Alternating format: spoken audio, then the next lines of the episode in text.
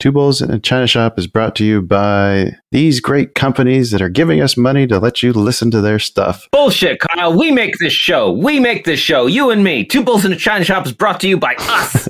Someone's got to pay the bills, Dan, because it's not our trading. All right, roll them. You are listening to an entertainment program put together by a company called Financial Ineptitude. Anything said on this show is not an endorsement or professional advice. Would you really want to tell a court of law you were suing us because you thought taking financial advice from two idiots on a podcast put out by Financial Ineptitude was a good idea? Really? Clown hat smiley face. Well, hello, everybody, and welcome to the China Shop. I've got Eric here just itching to uh, finish the introduction here for me, so I'll just go ahead and turn over the floor to him. Hello, everyone. Welcome to the China Shop where Judy kicking and face slapping the doors open.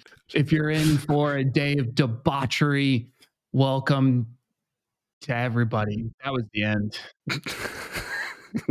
kind of ran out of steam there, huh? I was gonna go with welcome, but then I realized the the phrasing of it seemed like I was supposed to say more, and then I was like, oh shit, set myself up for failure here. And yeah. Not so easy, is it? No, I'm just kidding. I mean, I still think the intro was pretty fucking solid.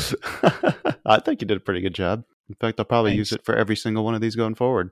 It's pretty fair, and I mean, just feel free to direct all royalties to to my dog Thor because he has developed a very particular taste on the bones he'll accept. Hopefully, he loves pennies because he'll be getting a lot of them. well, fucking crazy day today, huh, Eric? Dude, there's a couple really interesting things. Actually, two of the things you brought up, I, I, hadn't been paying attention to myself. So it's actually kind of fun to take a look at some some other stuff and see what's going on. The um the buyout stuff on Horizon is actually really interesting to me. I love love looking at stuff like that. We started having a discussion and realized how stupid that was and hit record. So I'll go ahead and catch the listeners up uh, Horizon Therapeutics, uh, ticker HZNP, jumped about 30% on talks of a buyout by some of the different pharma giants out there, like Sanofi um, and Amgen. Now, there's no uh, formal offers that have been made yet, uh, and since Horizon is based in, it looks like Ireland, in accordance with the Irish takeover rules, any possible bidders must say whether they intend to make an offer or not at the latest by January 10th of 2023. So there's still no certainty, uh, but I think the speculation is that they should see somewhere around if they're going to get an offer, uh, like a two billion markup on the 18 billion market cap that they currently have. And we were just kind of diving into the options, so I'll let you go ahead and uh, kind of talk about what you're looking at there when you were you're digging into it. Yeah, for sure. Like like we were discussing, one of my favorite things to do for buyouts and stuff like that is pull up the options chain because there's a lot of really fascinating information that we can glean from options. And there's a couple primary drivers to this. One of the main ones, as it pertains to this specific scenario, is normally if a deal was leaked before it's announced, you can see it in the options. More often than not, the smart money is going to go to options. And it's because of leverage. Yeah. Because the leverage. They if they know essentially something is going to happen, I would rather get more return on my dollar than return dollar for dollar, which is really the difference between derivatives and equities. If there was something with more leverage, they would trade that. Right. But it just happens to be options is the the best that typically is available for these folks. So normally when we look at options, there's a lot of it's almost like looking at a stock chart. It becomes as informative as that in a lot of ways. Mm. And one of the primary things I like to look for is just open interest and dispersion of open interest. So the way to think about an options contract is whenever somebody buys a contract, somebody sold that contract. There's a counterparty. Right. So when we talk about open interest, we're just saying, you know, this is the number of current active contracts. This is different than volume. Right, because volume could be closing out an open position, right?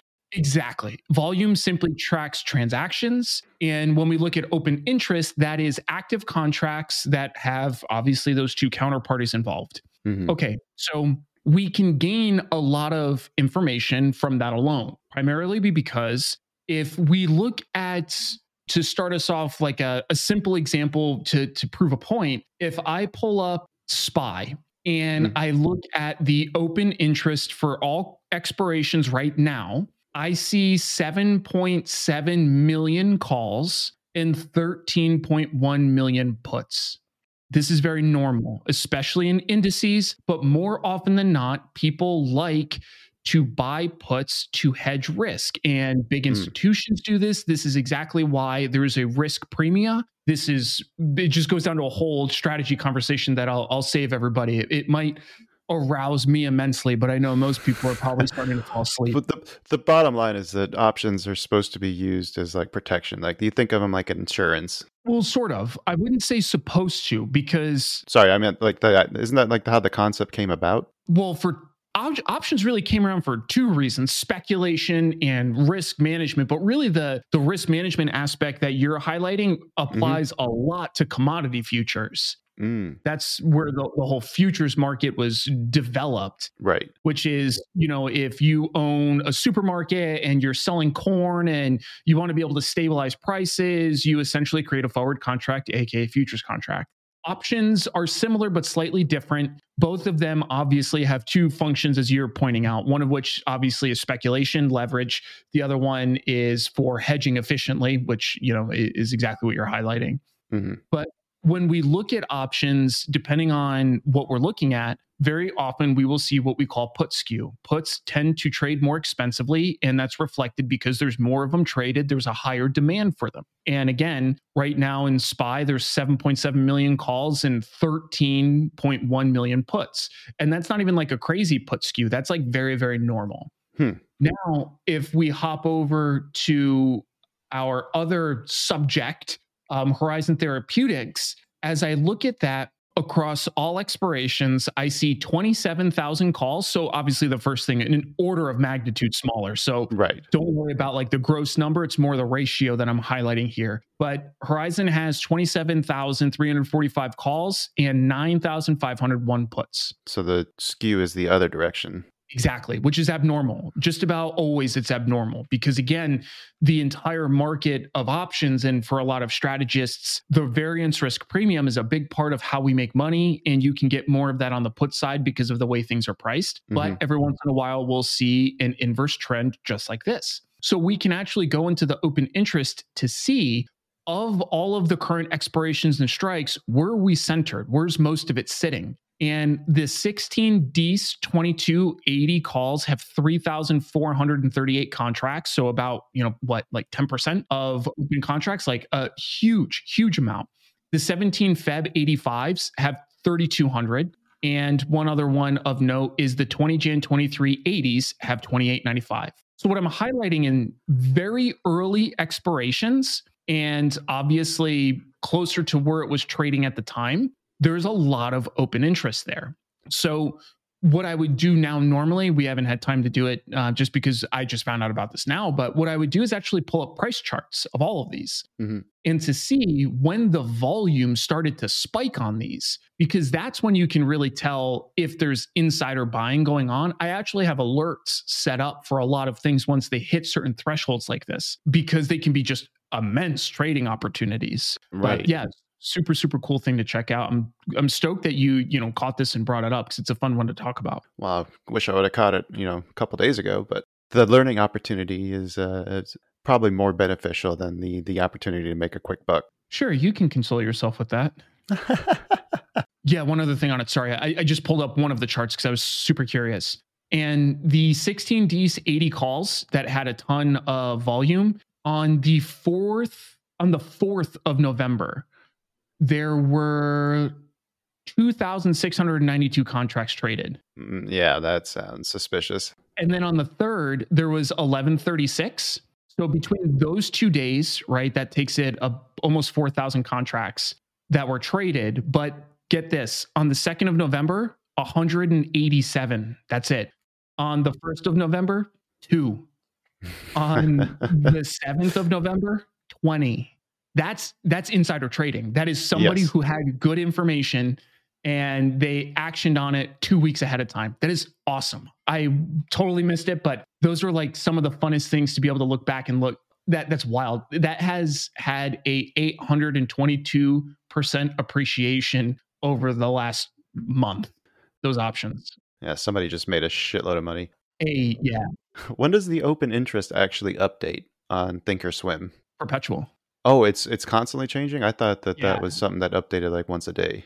No, no, that would be awful. Okay, I thought the volume was always updating, but not necessarily the open interest. Oh, I see what you're saying. Sorry. Yeah. So the we can yeah, sorry, sorry, sorry. So the volume moves throughout the day. You can see the open interest move throughout the day, but if you're looking at like these open interest charts, they don't move throughout the day. They will be Mhm. settled at the end of the day. But if I open up, let's say the 16D's options chain, I can see open interest move as it's trading. So it's Okay, kind of yeah it's kind of both but to your point like you're not going to see it reflected in like put call ratios or anything unless you have your own thinkScript set up i have a couple of them which is why um, i answered the previous way but Oh, Yeah. okay, yeah. Because I just look at the the open interest and volume on the uh, Thinkorswim uh, options chain on the active trader. Uh, not the active trader. I'm sorry. The just the option. Yeah, when you pull up the options chains on Thinkorswim, it, it'll show you open interest on there, and I don't think I've ever seen that update as the day went on. Yeah, so you could probably see that down under uh, today's option statistics, but um, yeah, you're right. That those won't move regularly. The graph at the bottom, the product depth, that I don't think moves regularly, but you can see in the individual change themselves. Mhm. It'll typically show you there. And then one of the other things I like to leave open, which I'm actually going to go through after we hang up here to just do a little bit of more homework, but you can look under options time and sales. That doesn't give you overall open interest that'll get updated end of day, but you can still see, yeah, kind of what's moving around, which is interesting. Awesome! Can't wait to hear what you what you find. Dude, so interesting. All right. Well, should we move on to to some of the other big news? Whenever you're, I'm still looking at these options, man. I'm so blown away, dude. All right. Well, while you're while you're distracted, I'll just go ahead and provide a quick Yeah. update on uh, one of our favorite figures that we've paid attention to over the years. Uh, Jack Ma has been spotted in Tokyo. So I don't know if you're familiar with the Alibaba founder. Good old Jack Ma. Yeah, man. Yeah, There's yeah. actually some really good conversations between him and uh, Elon Musk. So, yeah. Oh, well, I was not aware of that. Wait, really? No, no, I have to go look those up. I'll send you the link now so you can include it. Oh, please do. Uh, no, but if you remember back in 2020 when he kind of just disappeared from public view after uh, taking taking to a microphone and and trashing the Chinese financial system. It's a good life decision, I suppose. Yeah, especially when you're dealing with China. Not. but it is good to see that he is alive and well. It looks like he's been hiding out there for about the last six months. Uh, it seems like he's also been making frequent trips uh, to the U.S. and Israel, of all places. Hmm. I'm guessing he's probably not welcome back in China anymore. I'm actually really, that's another one I have to look more into because I've also learned a lot recently about the relationship between the Chinese government and businesses there and Mhm. how the it's just a fascinating relationship to me. So, so different to what we're used to here in the US. Yeah. In fact, there's there's kind of hints of that in uh, in this article. They're talking about. Let me see if I can find it. Yeah, the spotlight on Ma's activities coincided with Beijing's push for quote common prosperity. It's a concept that the rich must share their wealth with the poor to create a more equal society. A drive hit tech firms as well as property firms, which are forced to reduce their debt levels as authorities sought to control high home prices. It looks like the government's able to dictate the the policies of these companies, and that's uh, it doesn't Yeah, sound like dude. that's good for business owners. Yeah, they, they have a tremendous amount of say. Yeah, And I've always been actually pretty fascinated with Alibaba's ability to even continue a relationship. But something like this is, yeah, just even more interesting. Essentially, that, yeah, man, it's so, so interesting. Because I actually have a friend who's Chinese hmm and they, they were messaging their family that's back in China about the lockdowns yeah, and you know they they were like messaging like their their parents and they were like oh man you know the, the lockdowns suck you sorry you guys have to go through that and literally the parent messaged back like don't say that oh yeah, very clearly telling you you know w- what's going on and it's like that's just so wild to me but it seems like you know china could do a lot of damage to something like alibaba if they wanted to Well, they already did when they kind of scuttled the the Ant IPO, didn't they? right yeah i guess that's true huh What was the other thing they were doing? Do you remember seeing those stories about the the people trying to go to their banks and I can't remember what the name of the province was, but whenever they use their their travel cards or whatever it is that says that they don't have COVID that allows them to to move about between the different cities, as soon as they like step foot in that province, it turned to red and basically the authorities would come pick them up and quarantine them. All they were trying to do was get to their bank. Dude, it's wild. And I know that Yeah. even for a while the the Chinese like the protesters they were starting to use airdrop to communicate with one another, right? So that they didn't have to send stuff over the network. They could just send mm-hmm. it to the devices directly.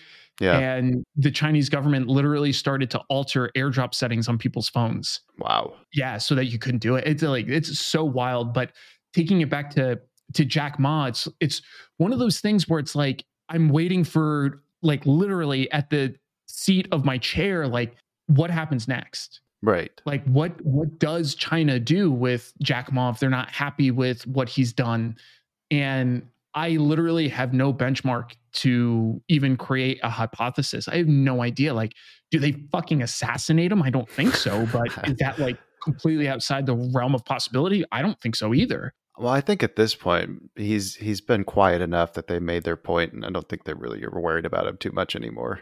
Potentially. But again, like there's a certain level of rational thought that we apply Right. and there, there's you know a perspective of rational thought that they will apply from their perspective because who's to say that jack ma just stays quiet now into perpetuity like are they threatening Yep. of his family or you know what i mean it's just stuff like that is so interesting to me because even though that sounds like very personal stuff it translates to the market and the way that the us and other companies will view the stability of Right. chinese companies which are obviously a, still a, a big deal i mean Baba has had a fall from grace, but it's still an extremely viable company.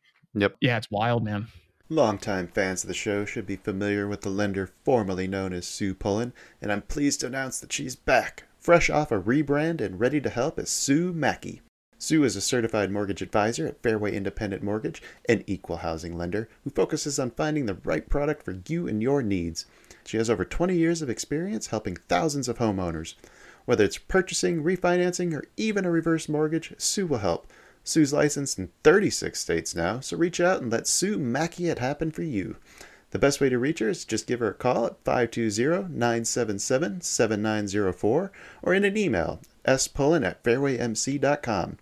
Fairway Independent Mortgage has an MLS number of 2289. Sue Mackey has an MLS number of 206048. That email again, S-P-U-L-L-E-N at fairwaymc.com. And that phone number is 520-977-7904. Shoot Sue an email and let her know she needs to update that address. Um, okay, so I guess we should probably talk about what Powell said today, since that did move the markets like crazy, and that's probably what people are tuning in to hear about. Me. I know. I think everybody's sick of discussing Powell. Uh, I did read through his speech though uh, before we jumped on here because I was actually surprised to see something that I've been saying for the last two years in the speech, where he's talking about the early retirees making up Mhm. a key percentage of the job openings that are out there. It's been fueling the the the labor shortage. hmm And we've been saying that, like, you know, the people that didn't have to work when COVID hit, and they they just retired and Right. saw no reason to go back. So it was interesting to see Powell finally. Uh, at least this is the first time I'm aware of that he acknowledged something that we've been saying. Yeah, that's interesting. So I'm reading like a specific section in here. It looks like it ties to that. It says the data so far do not suggest that excess retirements are likely to unwind because of retirees returning to the labor force. Older workers are still retiring at higher rates, and retirees do not appear to be returning to the labor force in sufficient numbers to meaningfully reduce the total number of excess retirees. hmm The second factor contributing to the labor supply shortfall is slower growth in the working age population. That was also interesting. Yes. The combination of a plunge in net immigration and surge in deaths during the pandemic probably account for about one to one and a half million missing workers. I know inflate or not inflate immigration is kind of a, a touchy subject with some people out there, but I mean, really, that might be the only way to fulfill the labor shortage is to have looser immigration controls. I think that could be part of it. I I do genuinely think that Americans in general also have become like way too many people have grown way too accustomed to a lifestyle they can't afford. And Right. like there's a lot of Americans that look at jobs and are like, oh well, I'm not doing that. And it's like, well, you you're in fucking credit card debt. What what do you what do you mean? Like if I was in credit card debt, I would literally be doing everything within my power. But there there is definitely a sense of entitlement that I bring it up because I am curious if that will change as opportunities kind of shift because it is actually kind of nice to see some of these bigger companies you know, like even what Elon's doing with Twitter, when everybody's like, "Oh, we want to work from home," and he's like, "Okay, cool, go work somewhere else." Like, you know, like there there is uh there's a constraint. People want to be treated really well, and I don't blame them. But the fact of the matter is, if you work for somebody else, you don't get to make the rules. You work for somebody else. So I'm curious if there will be a bit of a shift in like what people are what people value and what they're willing to do because I, I've been thinking about the trades for a long time. Yeah, yeah. Mike Rowe has been a huge proponent of that. I've been to, Oh, as well huge. because there's way too much focus on college, and I don't think there's enough people that understand there's another path to being to be able to make quite a bit of money. Sometimes it's more than what uh, the college education makes. You just got to go learn how to weld. exactly. You're it's capital. Like right now, I actually have to get um, my septic system worked on. They're dr- d- drilling a new pit or whatever. Mhm. And for it's like six dudes that are going to be at the house and they're drilling the pit. It's like seventeen thousand dollars. right. That's not a bad fucking payday. Obviously, there's overhead. Like I, I'm not saying that everybody's making that much money and it's you know super flowers and sunshine, but the dude that runs the business, he pulled up in a new Tesla. Like you know what I mean? Like they're He's not doing all right. bad.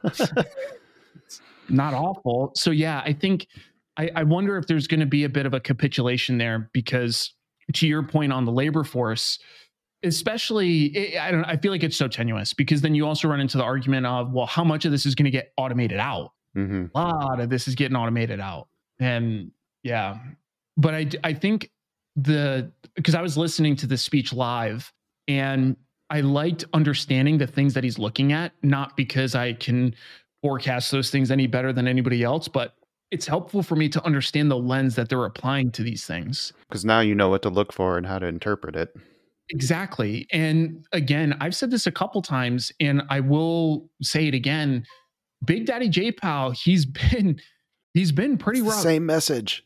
It's same shit, It's bro. been Like the same message. it's the same shit over and over again. It's so funny. The market wants to run off the deep end every time they hear somebody else say something, but he's and this, in my opinion, doubled down or triple, whatever. How many? I don't know how you say like quintuple down on the same thing, which I think is interesting. And I see you. See, I think you see that in the markets is being priced in pretty effectively. The um, I was watching the futures pretty carefully to try to calculate probabilities and there's actually been some pretty big shifts. I think it's 75% now for 50 bips. So here's here's the drama. It was 75% a week ago for 425 to 450. Then it dropped from 75 to 66 a day ago, literally yesterday, for 425 to 450. And now it's up to 79.4% for 425 to 450. So this I highlight it because this kind of movement in probabilities is exactly where there's money to be made in derivatives because the markets do not price as efficiently as people think it does. It's Hmm. quite efficient. I'm in no way saying it's inefficient, but that's enough slop in what I just mentioned over the last few days to make good money Mhm. you know the market is trying to price in a lot of very difficult things and there's a lot of opportunity there Uh, the other thing I noticed today when looking at uh, just the closing price of the SPY is that we finally broke above the 200 day moving average. Curious what your thoughts are on that. Do you do you follow those those types of uh, I guess indicators i actually get alerts on them and not only did it break above solidly? yeah not only did it break above the 200 day moving average it did it on what i would consider to be impressive volume it definitely was volume that almost doubled the 30 day average for volume but it also broke above a trend line essentially that i drew that goes back two years And that I find very interesting. It takes us from the high of the what the week of 3 Jan is the trend line that I have drawn. And it and it broke above that. That's two years or one year, isn't it? Um yeah, yeah, it's a 2 year tr- like it's on a 2 year chart. That's Oh, just where it's gotcha, shouldered gotcha. out. But Okay. yeah, the the trend line is valid for for a year. But on that, I mean, it it had a touch on three Jan. It had a touch on the week of 28 March. It had a touch on the week of 15 August, and today is the first day in that time frame. It's closed through it. All of that is to say, I still think we're going down. I literally think nothing has changed. I look at again a two-year chart, and we are in like the most clear stair stepping pattern down. There was a strong catalyst today to move us about a little bit, which I get, um, but I do not in any way think that this changes the the broader narrative, at least for the time being. What do you need to see in order to uh, to think that that has flipped? It's a that's a really good question. I think I need to start seeing at least some basing and I think we're starting to see it, but I think it's early. Mhm. And the other thing that I would like to see is on these drops when we do have, you know, the eventual pullbacks, I would love to see volume drying up. And it's really not like it's not at all. When I look at the chart, it's when we're getting these strong rallies that price is cleaning up or volumes cleaning up real quick. And then as we start, you know, in the the cycle of pullbacks, volume is ramping up. It's like the inverse of what I would want to see. Right, So right. most of what I see today is just a catalyst driven movement. Because I mean, you could also argue that we closed above the 200 day moving average on the 15th of November. We were above it on the 23rd of November, on the 25th of November. So, eh, you know, this isn't the 200 day moving average is useful, but it's not like this magical thing. I think it's a tool to use in confluence with other things. Like yes. I would also argue that the movement of the all of the moving averages, I like to use things like um, the 9, 20, 50, 150 or 2, whichever one you prefer. I think that, you know, seeing price move about that is and the moving averages starting to align, meaning, you know, shortest term moving averages on top, everything else is upward sloping. I think that's all good. But to me, it looks like we're just having a, a pretty good rally from the 13th of October. We're up, we were up like what 15% on Monday, obviously a little bit more than that now. But I think uh, I still think there's not enough here, at least to to rationally say that yeah, we're starting to pull out of the the bear market. I think it's too early. I think let's see what happens the rest of this week, and then we can reassess, see if we stay above that or not. Build some volume up here. I, yeah, exactly. I think that's fair, and I think we're starting to hit some near term resistance.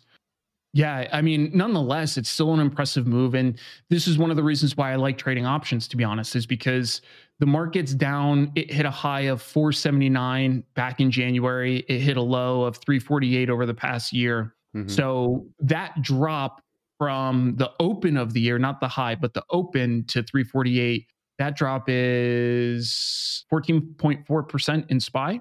Mhm. And you know, this is the the funny thing about percentages, man. We dropped 14% to where price currently is now, but from that low of 348, we probably have had like a 15% plus rally. You know, like we see a certain percentage drop and we think, oh, we just have to make that percentage back to get back to even. And it's like, nah, fam. You know, it's No. not how percentages work. No, it doesn't.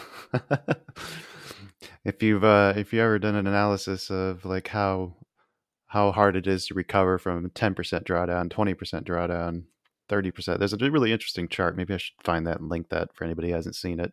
I think that actually that would probably be really useful context for people to be honest. Yeah, I so I just did the math, and right now from the near term low from October 13th of 348 to the close of 407, it was like 407.68. But you know, fuck you Mhm. guys, 407 is fine. And Close enough. yeah, that's a 16.9% move. So on a percentage basis, it looks like, you know, we should be cruising right along. Everybody's stoked on that. But it's like, technically, we're only down, you know, 14% year to date. Right. You know, those shorter interim moves, you need so much. It's it's like a you know short rule of thumbs, two two and a half times the move essentially in order Right. to get close to close to where you were before. So got a ways to go, man. Well, on that disappointing bombshell, I suppose, uh, to the Bulls at least, the Bears are still happy. It sounds like. I think it's probably time to to wrap things up. So, Eric, thanks again for joining us. Um, I'd like to tell everybody out there that wants to hear more from Eric, they should definitely check out his YouTube channel, ES Invest. You can also find him on Twitter. Eric, you got anything you'd like to leave the fine folks with here before we uh, sign off for the day? No. Fucking love it. All right. Well, with that, I'll just say goodbye. Bye. Bye, everybody. it sounds so surly when you do that.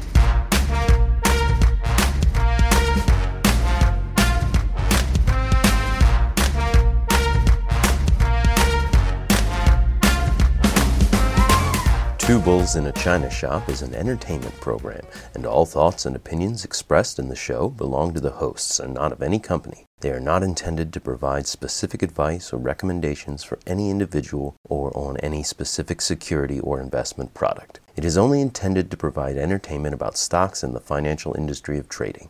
If you make trades based on what you hear in this show, you assume all risks for those trades.